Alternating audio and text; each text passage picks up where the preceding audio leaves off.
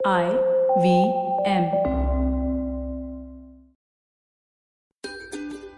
नमस्ते, मैं हूँ शिफा माइत्रा और स्वागत है आपका स्माइल इंडिया पे।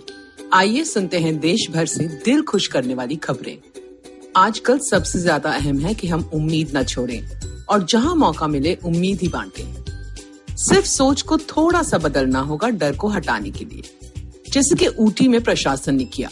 यहाँ के बोटानिकल गार्डन्स बहुत सुंदर हैं और साल के इन महीनों में तो फूलों की बहार आलीशान है।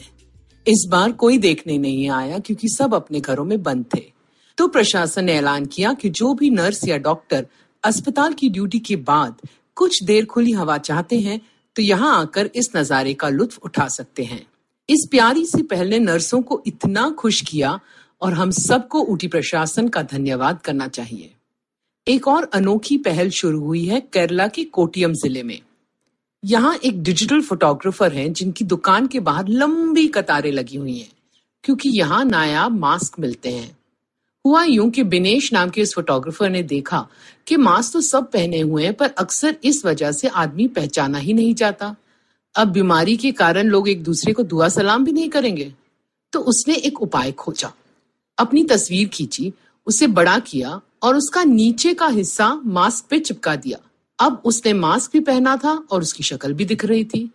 एक मास्क बनाने वाले को बुलाया और अब लोगों की तस्वीरें खींचकर उनके निजी नकाब बनाता है। सिर्फ़ साठ रुपए लगते हैं और बीस मिनट में ये मास्क तैयार। मैं तो इंतज़ार कर रही हूँ कि कब ये देश भर में मिलना शुरू हो, ताकि कुछ तो जानी पहचानी शक्लें दिखें। अब ये किस्सा सुनो महाराष्ट्र के इच्चल करांजी ज़िले से। यहाँ भी देश भर की तरह लोग ईद नहीं मना पाए रमज़ान में जो पैसे जक़ात में या दान में देते हैं, वो भी पड़े थे। तो सबने मिलकर प्रशासन से बात की और स्थानीय अस्पताल में 10 बेड का आईसीयू बनवाया, खास उन लोगों के लिए जो महामारी के शिकार हैं। पूछे जाने पे कहा कि हमारे लिए ये भी खुदा को याद करने का एक तरीका है। ज़िले के सब लोग खुश हैं और मुख्यमंत्री उद्धव ठाकरे ने भी उन्हें फ़ोन पर बधाई दी। मुझे पूरा भरोसा है कि लॉकडाउन के बाद भी ये करुणा हम सब में नज़र आएगी।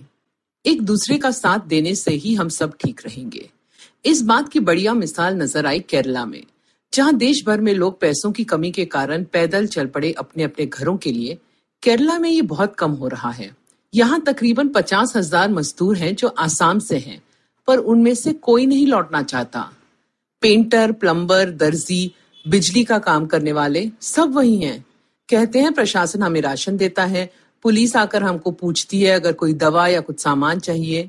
कई जगह तो जिनके लिए काम करते हैं, उन सेठों ने पूरी पूरी तनख्वाह भी दी है। जब आपका सबसे कमज़ोर वर्ग सुरक्षित महसूस करे तो आप ये कह सकते हैं कि ये राज्य ठीक हाथों में है। चलो अब कुछ और बात करते हैं। हाल ही में मुझे एक महिला के बारे में पता चला। सुधा पाई, जो पुणे की सफ़ाई योद्धा है। इन्होंने अपने घर के कूड़े से खाद बनाकर इतना शानदार बाग बनाया है। कूड़े को कैसे अलग करना, उससे खाद कैसे बनाना और कम जगह में भी सब्ज़ियाँ कैसे उगा सकते हैं, सारी जानकारी ये देती हैं। कभी ऑनलाइन तो कभी सोसाइटीज में जाकर, कोई भी फ़ोन करके उनके घर भी आ सकता है। बातों के साथ साथ मसाला चाय भी देती हैं सुधा जी। और सबसे हैरत की बात यह है कि वो बयासी सालों की हैं और पिछले चालीस सालों से लोगों को ज्ञान बांट रही हैं। मेरा कूड़ा मेरी ज़िम्मेदारी है उनका मंत्र। और आज भी वो अपने काम में जुटी हुई हैं। कौन कहता है सीखने की कोई उम्र होती है? मेरी आप सबसे भी एक विनती है। आजकल लॉकडाउन के दौरान आप भी अपने आसपास के बुज़ुर्गों से कुछ सीखो और उन्हें कुछ सिखाओ। जिन चीज़ों से हमें मज़ा आता है, उन्हें भी तो आना चाहिए। वीडियो कॉल्स कैसे करते हैं? ईमेल कैसे भेजते हैं? फ़ोन पे हिंदी या आपकी मातृभाषा में टाइप कैसे करते हैं?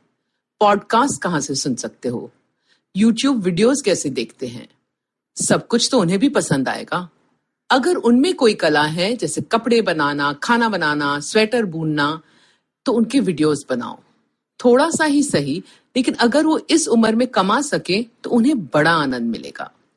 अगर आपको ये पॉडकास्ट पसंद आया तो और दिलचस्प पॉडकास्ट सुनना न भूले आईवीएम नेटवर्क पे। आप हमें सुन सकते हैं आईवीएम पॉडकास्ट ऐप पे या आई पे।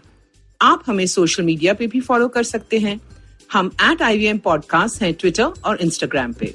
और अगर आप मुझसे बात करना चाहते हैं तो मेरा हैंडल है एट शिफा माइत्रा इंस्टाग्राम और ट्विटर पे। अगली बार तक अपना और अपनों का ध्यान रखें